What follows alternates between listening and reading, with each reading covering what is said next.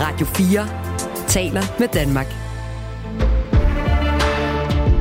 Velkommen til Verden kalder Perspektiv. Kina har netop åbnet grænserne efter næsten tre år med corona. Men på trods af en voldsom stigning i antallet af smittetilfælde, nu hvor Kina har skrottet landets strenge nul-tolerance over for covid-19, så påstår Kina, at næsten ingen kinesere dør af viruset. Samtidig beretter læger og sundhedsmedarbejdere i Kina om overfyldte hospitaler og krematorier. Og en lang række brætte dødsfald blandt kinesiske berømtheder har skabt opmærksomhed og undring blandt kinesere. Derfor spørger jeg i dag, hvorfor mørklægger Kina landets coronadødsfald? Jeg hedder Stine Krummernd Dragsted. Velkommen til Verden kalder perspektiv, programmet, hvor vi altså sætter et afgørende spørgsmål om verden ind i en større sammenhæng og giver dig svar. Du lytter til Radio 4. Kasper Wigman, velkommen til daglig leder af den danske tænketank Think China på Københavns Universitet. Kasper, tre mennesker, så mange døde ifølge de kinesiske myndigheder med corona i går, søndag, i hele Kina. Dagen forinden, så var det kun to, der døde. De her udmeldinger, tror du på dem? Man skal i hvert fald tage dem med et grænsalt, ligesom så mange andre officielle data fra Kina. Og man kan sige, at Kina har også måske en mere politisk motivation bag at sørge for, at dødstallet eller coronarelateret dødsfald er så lave som overhovedet muligt. Hvordan det?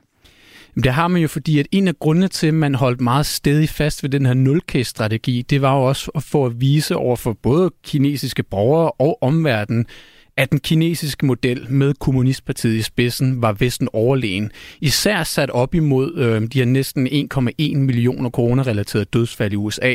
At Kina skal vise, ja, det kan godt være, at der var det her meget restriktive coronaregime. Vi havde lange tidspunkter med nedlukninger, men vi gjorde det altså, fordi i Kina, der kærer vi mere om menneskeliv, end de gør i Vesten. Mm.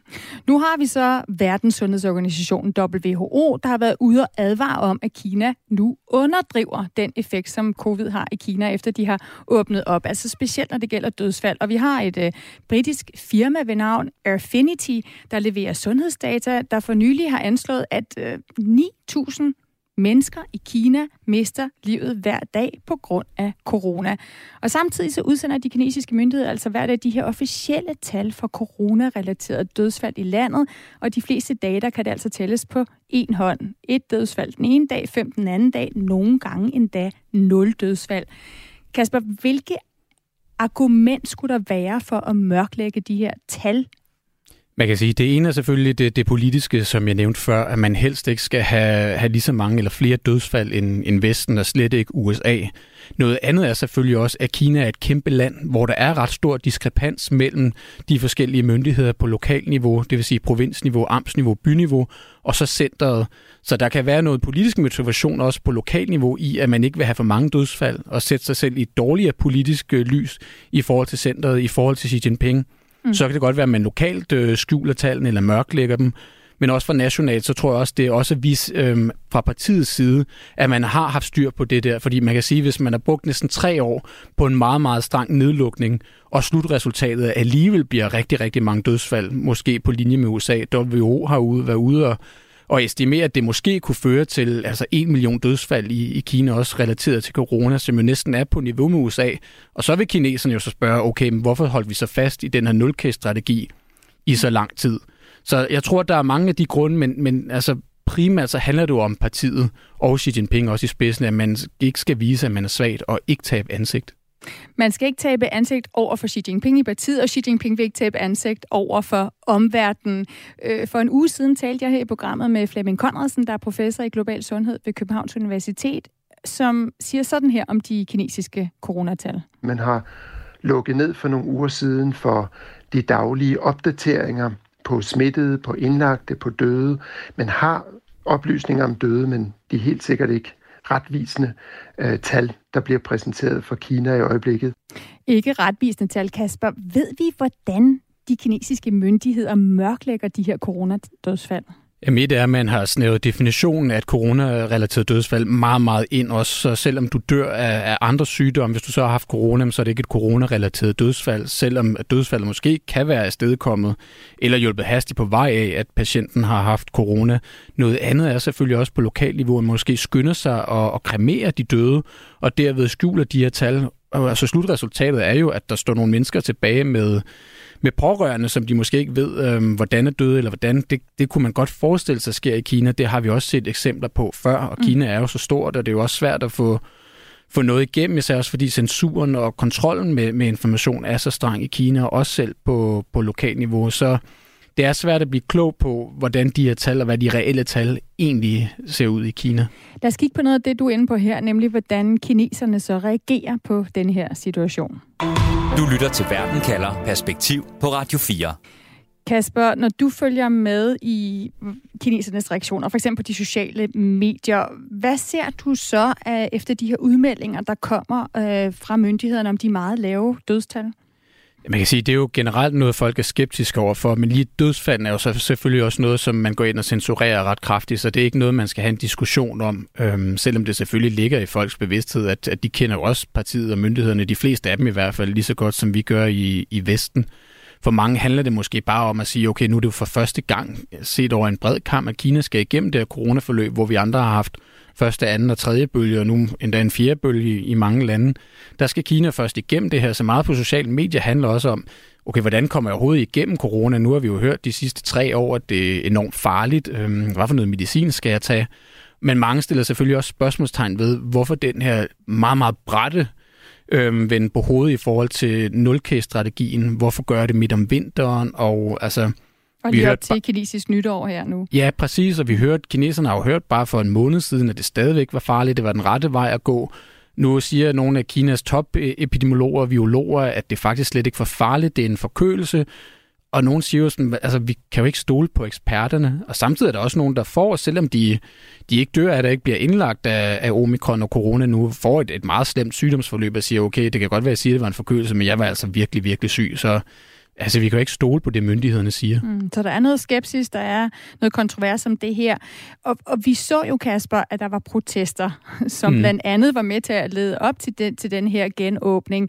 Nu ser vi så, øhm, at, at der er mørklægning af de her tal. Vi har blandt andet en ung operasanger inde, en skuespiller, en manuskriptforfatter, som er ret kendt i Kina, som bare tre ud af et voksende antal meget kendte personer, som folk følger med i på de sociale medier, som for nylig bræt er døde.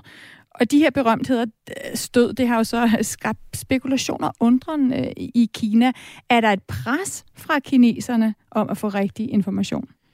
Nej, ikke som sådan, og det er jo selvfølgelig også svært at sige, fordi mange af de her protester er jo ikke protester, men det er jo sådan en, en diskussion, som især finder sted på, på sociale medier. Det er jo ikke noget, vi ser som fysiske demonstrationer, som vi så der i, i slut november, hvor folk ligesom havde fået nok af, af coronanedlukningerne.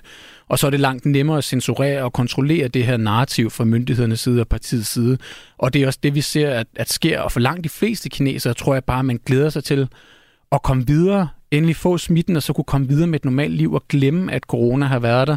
Selvom der måske vil være en, en slags i nogle tilfælde en diskussion om, hey, hvordan er de egentlig døde? Og så vil man fra myndighedernes side, partiets side sige, det var altså ikke på grund af corona, de døde, de havde også nogle andre ting. Og sådan, noget. så kommer den her kamp om, om narrativet, som vi har set med så mange andre ting i Kina også før. Mm. I sidste måned, der annoncerer de kinesiske myndigheder altså pludselig, at de vil vende 180 grader i landets coronahåndtering. Nu skulle det altså være slut med den her nul-corona-politik med konstante test med hele byer, der blev sat under striks lockdown på baggrund af nogle gange bare enkelte smittetilfælde. Og i stedet for, så skulle det kinesiske samfund åbnes, og det har altså ført til den her eksplosion i smitten i Kina, og med stor sandsynlighed også en eksplosion i coronarelateret dødsfald. Og det kunne jo lyde så, som om kineserne er gået fra asken til ilden, men spørgsmålet er, som vi lige talte lidt om, om det også opfattes sådan i Kina. Min kollega Nikolaj Torgård Henriksen har interviewet en dansk læge, der til daglig bor og arbejder i den kinesiske by Shanghai. Jeg hedder Leif Thuesen, jeg er, jeg er hjertelæge og øh, har arbejdet i Kina i øh, to og et halvt år med at indsætte hjerteklapper på en ny måde. Men lige nu laver Life ikke så meget, for det kinesiske sundhedsvæsen koncentrerer sig kun om corona, og derfor så udsætter man altså ikke nødvendige operationer, som de hjerteoperationer Life 1000 er med til at udføre. Jeg kom i, øh, tilbage fra Danmark her i den 5. januar, og jeg har ikke været på hospitalet siden, fordi øh, hospitalerne er i praksis nedlukkede. Hvad betyder ja. det sådan helt konkret, at hospitalerne er lukket ned? Ja, det betyder for eksempel, at ortopædkirurgerne de ikke opererer arme og ben, men de, øh, de koncentrerer sig om covid-behandlingen. Altså man laver, altså alle ikke-hastende behandlinger, de og operationer, de, det er dem, der er lukket for i praksis, for at koncentrere sig om covid. Altså der er en eksplosion for øjeblikket i Kina med covid, og det er specielt koncentreret om de store byer, Shanghai og Beijing. Jeg har talt med mange mennesker, og øh, jeg har ikke talt med en eneste person, som ikke har haft covid inden for den sidste måneds tid. Det er utroligt. Og grunden til, at det sker, det er altså den her nye kinesiske coronastrategi, hvor man fra den ene dag til den anden har åbnet samfundet op, og det har så resulteret i en stor stigning i både smitte og dødsfald. Dog en stigning, som vi ikke har de rigtige tal på, mener Life 1000. De covid-tal, som jeg har kunnet læse mig til fra Kina, og for eksempel de officielle tal, de har været helt hen i vejret.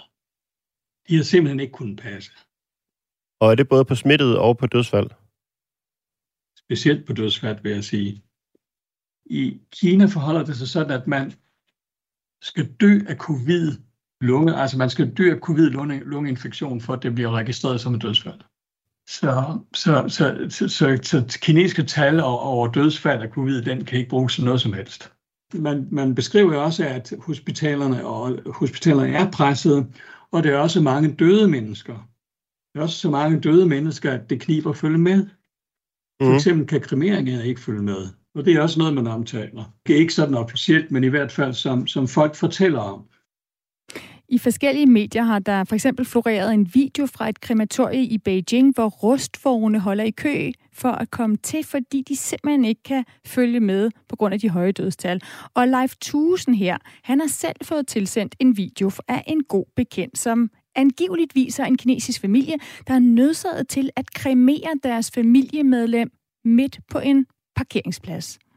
Det jeg så, det var, at man ser en parkeringsplads, som er flisebelagt, og så ser man, at man har afmærket et, et, et, et, et rekt, rektangulært område, som jeg vil tro er en 3 gange 2 meter. Og der har man øh, stablet brændbart materiale op, ligesom jeg tror lige ligger på nogle laner og sådan noget, og man, man kan ikke se den afdøde. Og så er det, så er det, så er det stor bål, og familien står omkring og vifter så den får ilden til at brænde. Og så kunne man måske tro, at det kinesiske folk var ved at tabe tålmodigheden med den nye coronastrategi, men det er ikke tilfældet ifølge Life 1000. Fra en, en, en tilstand med en forfærdelig masse kontrol, øh, så er der lige pludselig ingenting. Og det, det er klart, det oplever man som en stor omvæltning. En meget positiv omvæltning. Og så jeg oplever det faktisk som om, at folk er virkelig, øh, de er nok presset mange steder, men de er meget positivt indstillet, fordi de nu kan se en ende på det her. Det har været virkelig hårdt for kineserne med al den kontrol. Jeg oplever faktisk den her covid-situation, altså i hvert fald på en måde som positiv. Jeg har ikke mødt en eneste, der ikke har været godt, godt tilfreds med, hvordan, hvordan situationen udvikler sig den senere tid. Men jeg taler også kun med dem, der, de, de kinesere og de af mine kolleger, som er raske selvfølgelig. Ja, det kan jo virke overraskende, at både Life 1000 her og dem, han taler med, opfatter situationen som alene positiv, når vi samtidig hører om personer, der bliver kremeret på parkeringspladser, fordi der simpelthen ikke er plads. Men friheden fra de daglige tester og isolationer vægter bare højere. Altså, hvorfor er den positiv? Prøv at sætte ord på det. Fordi man har fået sin frihed igen. Man har også fået frihed til at rejse, for eksempel. Det kunne man jo ikke før. Altså det var jeg forbundet med betydelige vanskeligheder, når jeg for eksempel skulle rejse til en anden by. Og samtidig, når jeg kom til den by, så var jeg nødt til at opholde mig tre, tre dage på et hotel for at få lov til at komme ind på sygehuset, fordi de ville have deres egne covid-test på sygehuset osv. Og, og alt det er simpelthen, øh, det er, det er jo fjernet med et pindestrøg. Det føler jeg virkelig, at kineserne oplever som en, en fantastisk øh, begivenhed. En fantastisk begivenhed, sådan siger Life 1000, der altså arbejder som overlæge på et hospital i Shanghai. Du lytter til Radio 4. Kasper Wigman, koordinator for den danske tænketank Think China på Københavns Universitet. Vi hører her fra den danske læge i Shanghai, at alle han kender for nylig har haft corona. Men alligevel så melder han om nærmest en eufori, i hvert fald hos de kinesere, han kender, over at de har fået det, som han beskriver som deres frihed igen. Er der slet ikke nogen i Kina, der er skeptisk over for den her genåbning? Altså han siger det med, at man bare har skiftet strategi med et pindestrøg. Jo, det er der bestemt. Og der er også folk, der er bange, og som ikke rigtig har lyst til at gå ud, fordi de er bange for at blive smittet og det forløb, de skal igennem. Men man skal huske på, at Kina er et kæmpestort land med en kæmpe befolkning, så det er jo svært at generalisere ud for de her 1,4 milliarder mennesker, så selvfølgelig vil der være en stor blanding af, af forskellige tolkninger og opfattelser af, af den her nyvundne frihed, hvor folk er mere bange og skeptiske, og andre er sådan lidt sådan, vi har også hørt eksempler på unge kineser, der lader sig smitte med vilje, fordi jamen, så er det overstået, så kan de komme videre med deres liv sådan langt om længe. Så der er jo mange forskellige tolkninger af det her, og jeg tror, at langt de fleste kinesere, også det jeg hører fra de kinesere, jeg kender, øh, og dem de kender, det er, at de fleste folk rent faktisk får et, et relativt mildt forløb med, med omikron-varianten, og så kan de ligesom komme videre. Altså, så er det slut, så er det et overstået kapitel, så kan vi komme ud og rejse. Vi kan have et normalt liv igen, som vi havde fra før øh, 2020, og da virusen kom. Men det er jo klart, at dem, der mister deres familiemedlemmer og pårørende til coronavirus, eller dem, hvis familiemedlemmer måske mister livet, fordi de ikke kunne få den rigtige behandling, fordi hospitalerne over, over øhm, bebyrdede, Altså, de vil jo selvfølgelig være stærkt utilfredse, men der tror jeg, man har en kalkyle fra partiets side op i toppen af. Det vil være så spredt, og de vil ikke kunne have en samlet stemme til sådan for alvor at være en trussel eller noget, vi skal være bange for. Mm.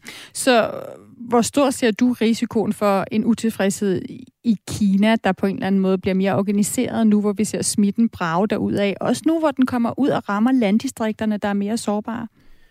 Jeg tror, den er der selvfølgelig, og det er selvfølgelig noget, man har kalkuleret med fra toppen af partiet, især også fordi det her det sker nu. Man har haft nogle af de store epidemiologer, øhm, også en, en læge, der hedder Yang Wanyan, som er leder af den her covid-19-ekspertgruppe øh, i Kina under den nationale sundhedskommission, været ude og sige, at at timing af det her kunne kun være sket nu. Altså hvis den var sket før, så havde det ikke været lige så godt, og hvis den var sket efter, hvis vi havde ventet til sommer, så havde vaccinerne og immuniteten ikke været lige så godt, så det skal ske nu. Så man ruster sig jo selvfølgelig i narrativet fra partiets side. Og jeg tror, man har kalkuleret med, at langt de fleste vil komme det igennem øhm, og være glade for den her nyvundne frihed.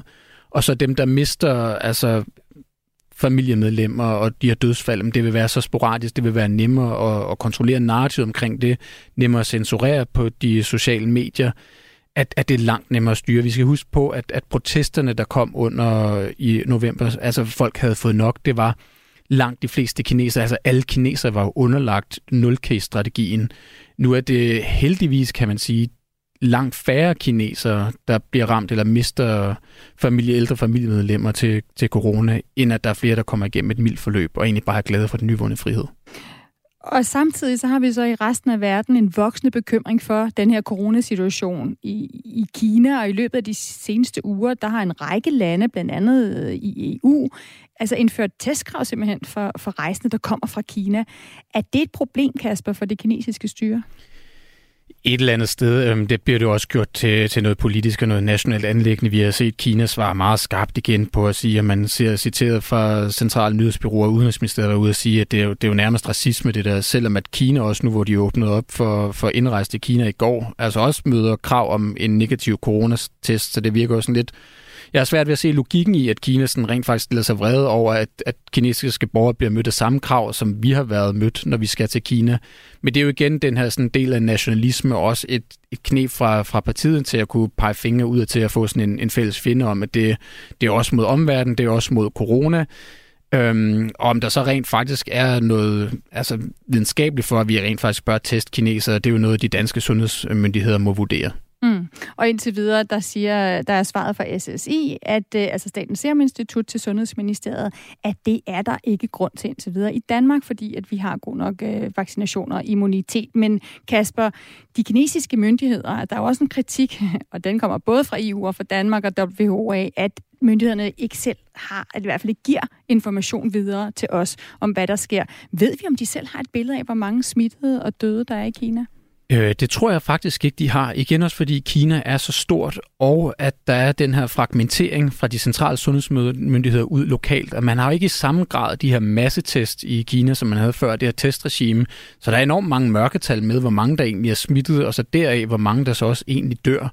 Og at samkøre alle de her data, det er også en af grundene til, at man ikke længere offentliggør daglig antal smittede, fordi man nok ikke helt har det, det overordnede billede. Noget af den kritik, som der WHO har givet til Kina, det er, at man er for langsom med at sende data om, om virus ud og få den sekvenseret også, så man kan se, hvis der opstår nye varianter, hvordan er de så i forhold til tidligere varianter, hvad skal vi være opmærksom på? Og det er jo en kritik, som, som Kina også har, har afvist, og igen også peger på, at det, det er omverdenen mod Kina, og så stejler lidt over for den. Radio 4 taler med Danmark. Hvorfor mørklægger Kina landets coronadødsfald? Det er det spørgsmål, jeg stiller her i Verden kalder perspektiv. Kasper, hvis du skal give sådan et, et opsamlende svar på det spørgsmål, hvad er det så? Jamen, det er igen partiets øh, ansigt, både internt i Kina og udadtil, at man kan vise befolkningen, at hey, den kinesiske model var faktisk den rigtige, den var bedre end Vesten. Vi mistede færre øh, til coronaen, end de gjorde i Vesten. Den kinesiske model er stadig rigtig, og partiet er den bedste garant for det kinesiske folks sikkerhed, når det kommer til stykket. Så når du på den her måde prøver at sætte dig ind i det kinesiske styres sted, så er der ikke nogen grund til, at de skulle holde op med at mørklægge den reelle coronasituation i landet? Altså man kan sige, fra et, fra et vestligt øh, demokratisk liberalt synspunkt, så vil man jo gerne have så meget øh, gennemsigtighed i, i sit samfund og i sit styre som muligt, men det, det sker der jo så bare ikke i Kina, fordi der er nogle helt andre dynamikker, der gør sig gældende der også over for partiet, men man kan sige, om for den helt almindelige kineser, der er det måske ikke så vigtigt. Øhm, der er det bare, at vi kan blive raske igen, og så komme tilbage på arbejde og komme ud og rejse igen.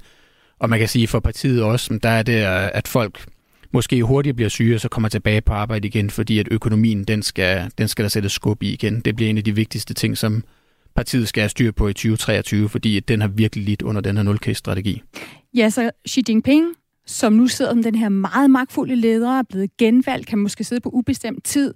Han har stået med det her kæmpe covid-problem. Nu siger du så, at det i virkeligheden er økonomien, der ligesom har taget over som det, han skal have styr på. Og derfor har han vendt 180 grader. Altså Kina sagde, at de var de eneste i verden, der satte menneskeliv over penge under corona. Og nu kan det måske blive op til en million, der ender med at dø øh, for at få økonomien i Kina øh, sat i gang. Hvorfor, her til sidst Kasper, hvorfor er det afgørende for Xi Jinping at få åbnet op nu? Det er på grund af økonomien. Og, kines, og vækst i kinesisk økonomi er det vigtigste legitimitetsparameter for Kommunistpartiet. Og hvis der først kommer altså nedgang i økonomien, folk mister deres arbejde, så er det en endnu større kimen til social uro, end vi så under 0 strategien øhm, og protesterne der, så det er de nødt til at være ops på. Så det, det er en af grundene til, altså det har man vidst i lang tid, og så kan man sige, at protesterne i, i slut november også var med til at accelerere den beslutning med, hvordan kommer vi ud af det her hjørne, vi har malet os op i med 0 strategien nu øh, kunne jeg så godt tænke mig at høre dig, altså det, øh, det lyder ikke som om, du synes, at øh, Xi Jinping har håndteret her selve covid-håndteringen øh, i Kina øh, til UG, kryds og slange.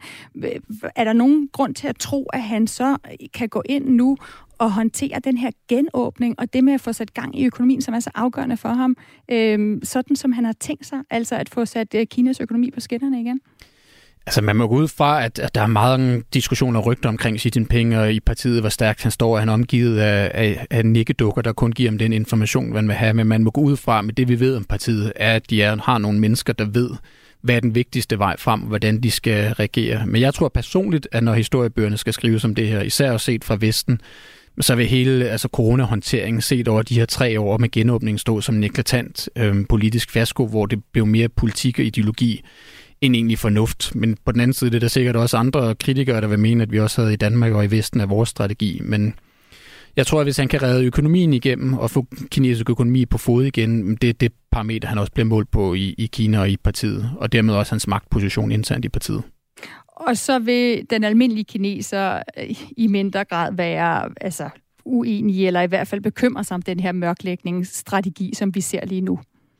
Ja, jeg tror, hvis de kan få friheden tilbage, og de kan se, at nu vi er ude af coronagrebet, så er der måske andre ting, vi begynder at brokke os over nu, altså som forurening eller de her andre ting, fordi corona har jo bare fyldt så meget de sidste tre år for kineserne, så de er klar til at komme videre, men så er der andre problemer og andre ting, de kommer til at brokke over. Men det der med at få den her frihed og få deres normale liv igen, det hunger kineserne bare efter. Det var også derfor, vi så, at frustrationen, altså de havde fået nok af nulcase-strategien i slutningen af november, og nu er de så langt de fleste af dem fået deres frihed tilbage. Sådan lød vurderingen fra Kasper Wigman, som altså er leder af den danske tænketank Think China på Københavns Universitet. Tusind tak for at være med. Selv tak. Du har lyttet til Verden kalder med mig, Stine Krohmann Dragsted, og vi sender altså fremover live mandag og torsdag her mellem 17 og 18. Først en halv time om en aktuel sag i Verden kalder perspektiv. Og så kan du altid også få 30 minutters Verden kalder, undskyld, først øh, om en aktuel sag i Verden kalder, og så også 30 minutters Verden kalder perspektiv, hvor vi altså sætter et afgørende spørgsmål om verden ind i en større sammenhæng og giver dig svar. Og både Verden kalder og Verden kalder perspektiv kan du altid finde øh, som podcast. Du kan søge i Radio 4's app, eller der, hvor du finder dine podcast. Og husk, hvis du vil høre mere om Kina og den nuværende coronasituation, så kan du gå ind og høre Verden kalder for sidste uge, hvor vi blandt andet talte om, hvorfor vi ikke følger trop med andre europæiske lande og indfører coronatest for indrejsende i Kina.